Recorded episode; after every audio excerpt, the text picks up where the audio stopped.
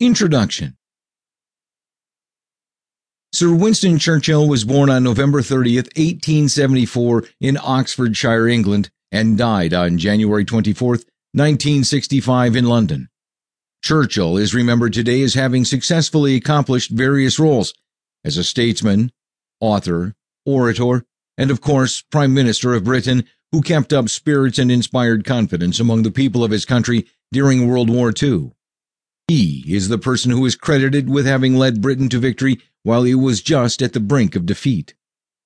Churchill had a sensational rise in British politics just before World War I, although he did not manage to wipe away the reputation he had gained of being indecisive and erratic where his judgments were concerned. This was true especially regarding the decisions he made during the war and in the years after that. In fact, he was pretty much a man alone at the top until Adolf Hitler came into the picture and gave him the chance to form an alliance with Roosevelt in America and Stalin in the Soviet Union. This national coalition that Churchill became a part of is ultimately what led to the victory for the Allies in World War II. After the war, he was again at the forefront of the Conservative Party and was elected back to the office of Prime Minister of Britain in 1951. His family relations from his father's side included Lord Randolph Churchill, who had been a prominent Tory politician himself. He was recognized as being a descendant of John Churchill, who was the first Duke of Marlborough and was celebrated nationwide as being the hero and the central figure of the wars against France in the 18th century. His mother, Jennie Jerome, was celebrated for her beauty and was the daughter of a wealthy New York businessman.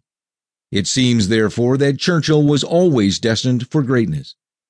It's not surprising, therefore, that Churchill was able to use his talents and the sheer force of his personality to leave a mark on the history of his country and, of course, on society in general.